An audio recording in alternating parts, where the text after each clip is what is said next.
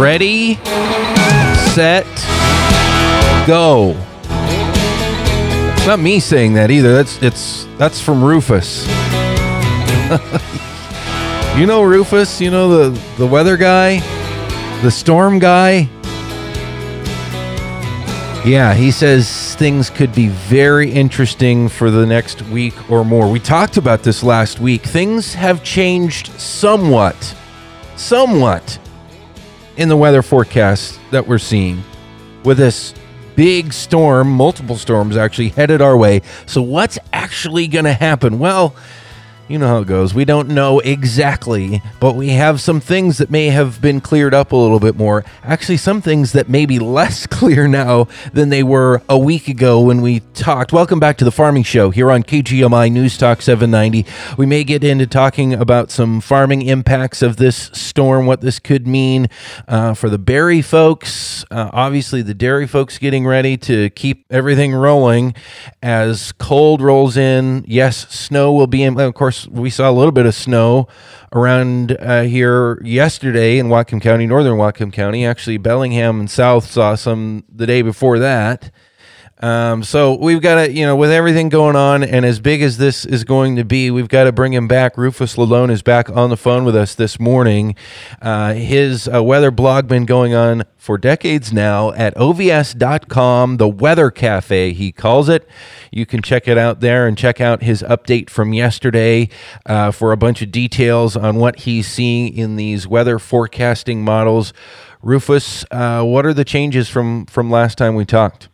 Good morning, Dillon. Good morning, listeners. The the key change is uh, the arrival is a little bit later by about a day, maybe a day and a half, depends on where your location is in Washington State or Oregon. And the duration of the uh, the bitter cold and the snowy outlook is uh, probably a little bit shorter. But we still have issues on the front end and the back end for everybody from from British Columbia. The folks up there are going to get a lot of snow all the way down to Northern California. So when we talked last week, the word was there's a lot of cold coming and there's a big question mark. There's the potential for this is what we were saying last week, the potential for a bunch of snow to line up with this cold. How is that playing out? It's it's really hard to tell precipitation amounts, snow, no snow, these kinds of things that far in advance, right? That's true. Right now we look at most of the snow starting up in your area um, Saturday afternoon or evening um, we're going to get lots of rain in both places and wind, surface winds from the southwest for the next day or so. Then it'll turn to snow up there first. You're the first ones to get shot at it. And uh, the snow could be fairly heavy Sunday, Sunday night between 8 p.m. and midnight could be very heavy snow up in your area and the wind will just be turned into an amazing blast furnace of ice cold air. You guys are used to that out of the Fraser Gap, the Fraser Gorge area, but that that could be a real uh, factor in all this with the with the, the strength of the winds. It could be as strong as 80 miles an hour in gusts because of the barometric pressure difference. That snow will gradually shift to the south. The key difference is that most of the moisture is going to move into Oregon uh, with the cold air following along, like we talked last week. So you get the snow, it'll let up a little bit. You get a little bit more snow Monday, Monday evening, and then it should dry out a little bit. Seattle may continue to have snow early part of next week staying dry and breezy up in your area, windy, but not as windy as the weekend. Mm-hmm. And then uh, by you know sometime on Tuesday night to Thursday, the wind will pick up again, and you may see some more light snow coming in the later part of next week, and then snow um, on and off on Saturday, and then we'll talk about what happens after that. So we still have a week of really, really rough winter weather, both in wind and snow, in dry air, and impact on agriculture uh, for for a week at least. Well, and a lot of people talk about the snow, think about the snow, but what I'm reading about this is the big story here, even more than the snow, might be the extreme cold temperatures, not just up here in Northwest Washington, but even down the coast. Yes, we're, we're the models are still showing the, uh, the dew point, which gives us a clue how cold it can get before fog forms, which kind of holds the temperature up. The dew point being low enough that we could have temperatures out of the wind areas with snow on the ground that could be very, very close to zero, if not below zero in a lot of places. But we could see two to six degrees uh, in many areas on the west side of the Cascades from your area all the way down into Eugene, um, uh, at least twice, three to four nights um, over this next week, week and a half. Two degrees potentially, six degrees, potentially. a single digits. I'm I'm trying to remember when was the last time we saw temperatures that cold? I remember maybe about five, six, seven years ago. I should look it up. I know we saw eight and 10 degrees here in Whatcom County, uh, but two degrees uh, or even potentially zero or below in some spots. I, I, I don't know if that's happened in my lifetime. Yeah, well, I remember uh, we had some cold weather back in uh, 1990, 91. We got below zero. Yeah. Uh, the the trend is to warm that air a little bit because the coldest block from the north of Canada and Yukon uh, may go further east like it normally does. So, but the ranges that we could see are still in that category uh, until we see otherwise. I just want people to be ready for that. There's no question we could get below freezing for high temperatures um, for at least three to five days in a row before it gets above freezing again. And so that's that's a factor when you get cold and it stays there. Any pipes you don't have insulated, your automobiles that haven't been, you know, radiator fluid has been changed properly. There's all those issues that can come into play when it doesn't get above freezing um, for more than two or three days, and that is still a potential no matter what the low temperatures are. Rufus Lalone with the Weather Cafe is with us here on the Farming Show on KGMI. I'm Dillon Honcoop. So then, you know, you, have talked about this coming weekend. Sounds like a lot of wind up here. Um, issues with wind down on the Columbia. You know, cold spreading throughout the Pacific Northwest and beyond, and then the potential for more snow after that. When does the cold totally go away? I, I, last week we were talking about cold and maybe snow sticking around for as long as two weeks to the the 22nd or beyond. Now it's looking like maybe that won't be the case. It looks like we might see a transition out of the uh, the snowy cold weather in the valley here in Oregon, um, starting next weekend and then migrating north as a storm comes in from the west and brings rain into the area. That'll be a freezing rain issue for the Portland mark, Portland market in Southwest Washington, and then also for you guys up there as we transition out of this cold pattern. That's only shown up on the models for the last day and a half, where the cold air lasting longer than that has been on the models for well over a week. So we're in this transition on the computer side of it to say we might get out of it a little sooner than we thought. Sometimes models will show that, then it'll go back to the previous analysis. So that's why we, we just want to talk about this as an overall impact. Uh, hopefully, we'll get out of this in a week from now, but we still have to worry about the uh, snow in between, uh, freezing roads, and then the freezing rain issue as we transition. Uh, the Lynden, Bellingham area, that area there, you guys get that cold air still drawing out of the Fraser uh, Gap well after everybody else warms up, and same with the Hood River area and Columbia Gorge. And that is still a factor well past next weekend as we get into that transition if that transition doesn't happen and it lasts, I mean, you're saying there's still a, a, possibility that there won't be a transition and this could continue on into a second week? Yeah, it may not be as cold as the initial part of it, but cold air is heavy. It just sits there until something scours it out and uh, we hope those wins next weekend will will clear things out of the 18th and 19th. If it doesn't, that system stays off the coast or just sits there and just drink, brings a little bit of moisture in. That's what we thought a week ago. Then we'd see more snow. So that's still a possibility, even though it's trending more towards a southerly wind effect, which would clear everything out. So we've got an issue between now and then, and that's plenty of snow. You get most yeah. of your snow early on. It'll hit down here in Oregon and then transition back up to you as that next system comes in the middle of next week. That's the one that could be a real nightmare for everybody. If it stalls out like the computers show and the low center stays just oriented off the coast, there's enough cold air from Eugene all the way north to be snow uh, for three or four days in a row, and that's going to be real interesting to see what happens. And that still has not gone off the charts. It's just how fast will that transition take place? It'll dry out a little bit, and then we see that warmer weather the following weekend, hopefully. Okay, let's take a step back to the, the bigger picture here. What's driving this? Uh, and, and help, you know, correct me if I'm wrong here. I understand basically a big high pressure system of very cold Arctic air is coming down from the Yukon, and that's colliding overhead with a low pressure moist system that's coming, what, from our southeast? Is that how uh, the, the initial round in? today into the weekend will be more come from the northwest down along the British Columbia coastline okay. and colliding with your air. That cold air on the backside of those lows will, com- will be coming around kind of counterclockwise and bringing the cold air and snow to you before the moisture is gone. And that's where it sets this up. The next storm next week, the middle of next week, is going to come from the west, but it's going to stall out off the coast and just kind of spin out there for a while. And depends on how far out the coast is. If it's further out than we are seeing right now, it'll be all snow for several days. You know, several days meaning two or three days in a row or it could come in a little faster and warm it up down here in Oregon. But you guys will still get more snow then because that moisture will be coming up there and you have the cold air coming out of the gorge, uh, your gorge, floating down into the low.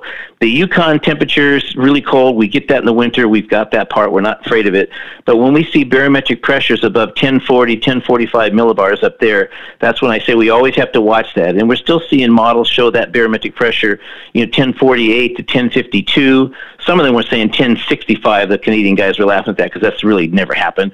But the point is, it's it's a very deep, cold air spills over the mountains, comes through that Fraser Gap, the Columbia River Gap, and sets up these snow conditions. And we have moisture this time, especially for you starting Sunday and Monday, and then down here to, to add snow to the formula. People are excited by it, but also we got to worry about getting around and travel and getting food and make sure you've got power in the wind areas.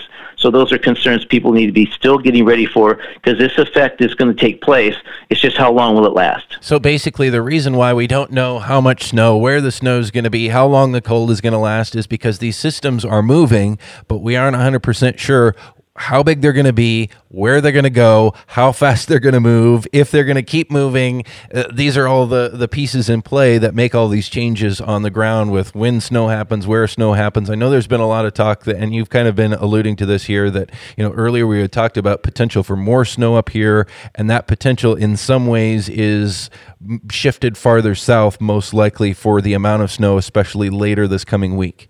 Yeah, and then and then shifting back towards you guys as more moisture comes in, and that draws that cold air out even stronger again. You'll notice the wind intensity crazy over the weekend will let up a little bit, not a lot, but let up some. And then when it comes back on again, that's a clue there's a low pressure system off the coast that's setting up more rain for the west coast and that's what we're, we're, we're looking at with the computer models. Just like when there's hurricanes in other parts of the country, we don't know exactly where the center of the storm will track, and that's key to how much snow we get. If the center of the storm is lower or further south than you guys or us here in Oregon, then the moisture spinning around it will fall as snow, and the closer you are to that center, the more snow you'll get. Right now, the computers show that low coming in between Astoria and Lincoln City sometime uh, next week, which would be rain or freezing rain or snow in the valley here, and some snow all the way north into Seattle area, you guys are going to get so much wind and be more of a dry impact up there because it just evaporates that moisture. But you're thinking that, that kind of the second round later this coming week won't necessarily have as high of winds as we might see here Sunday, Monday, and so. Correct. It'll still be very, very windy, but it'd be more of a typical uh, gorge outflow. And then we get into next week, and that's where we see another system coming in more from the southwest, which would, would do the same thing, draw more cold air in. By then, that Yukon high, if you if you will, will have already moved and pulled itself further across the United States. There'll be some, a lot of weather from this whole system that's going to make news all across the United States over the next five to ten days. Again, Rufus Lalone is with us. His blog, his weather blog at ovs.com. It's called The Weather Cafe, and he does updates there on Mondays and Fridays, typically, sometimes other days as situations uh, warrant, if things make dramatic changes. Um, Rufus, what, what's this going to mean for you know? We were talking just before we came on the air here, just for a moment about uh, berries. You know, last year we had so much winter damage, but a lot of that happened because the bear it, the weather had been warm. The berries had already kind of started to grow and, and push you know fresh uh, green uh, plant material out the, the, their buds. Uh, I'm thinking of the raspberries here in particular, um, and then the cold hit and it, it kind of singed all of the, all of that fresh new um, plant tissue. Thankfully, things have been cold. It doesn't look like the the raspberries up here have really been active. They're staying dormant, which means they're much more likely to to weather this kind of of cold. Uh, is is that what you're seeing down there? Can you add into that of, of what some of the risks and concerns could be? I know blackberry is another issue down there. Yeah, and just for folks that may be new to what I have done in the past, I've, I've worked in agriculture and the small fruit industry for 40 years, just retired, plus doing weather, and so we, we understand these weather impacts can can hit, hit us you know, what happened to the red raspberries up in your area last year, that doesn't mean something like that wouldn't happen again because we have February to get through, and that was in February. Yeah. But at least now the plants are hardened off, they're ready for winter.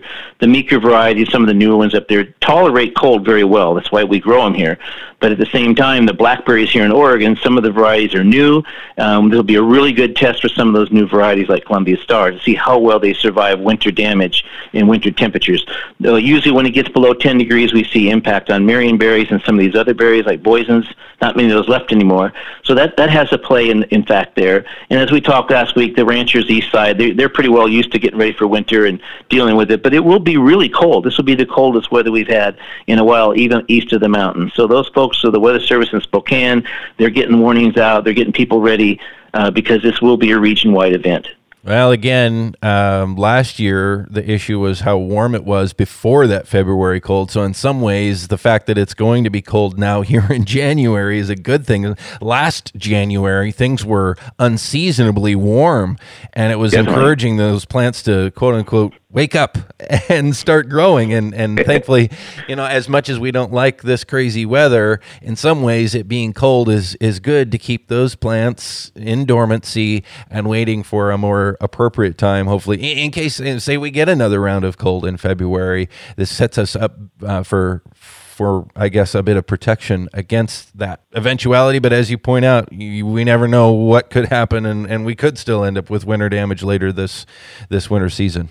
Yeah, but you know, in agriculture, we worry about everything day to day, so we're just used to that. Right now, let's just get through this next week. But you know, just for your listeners, just be prepared. Uh, we we deal with winter all the time, especially you guys with the wind. But it, this is an important event. It's making news already. It will make news, and as long as folks are safe and careful, we'll get through this, and we'll have stories to tell. But this could be one of those years to have a good story for the winter of uh, 2020. Yeah, uh, we will see. I know a lot of people are talking about it. We were some of the first people to stick our necks out and, and talk pretty extensively about the possibilities a week ago. And I know at that time, a lot of people were like, ah, well, we'll see. You know, well, yeah. as it turns out, here we go. And, and even, you know, with when the snowflakes flew yesterday morning, it was kind of a, I think maybe a wake up call to some people of, well, okay, you know, it wasn't like a major snowstorm, but an inch and a half of slush and okay, yeah, uh, this is quite possible, and and look at where we're headed here. So I think that caught a lot of people's attention, maybe to say, hey, yeah,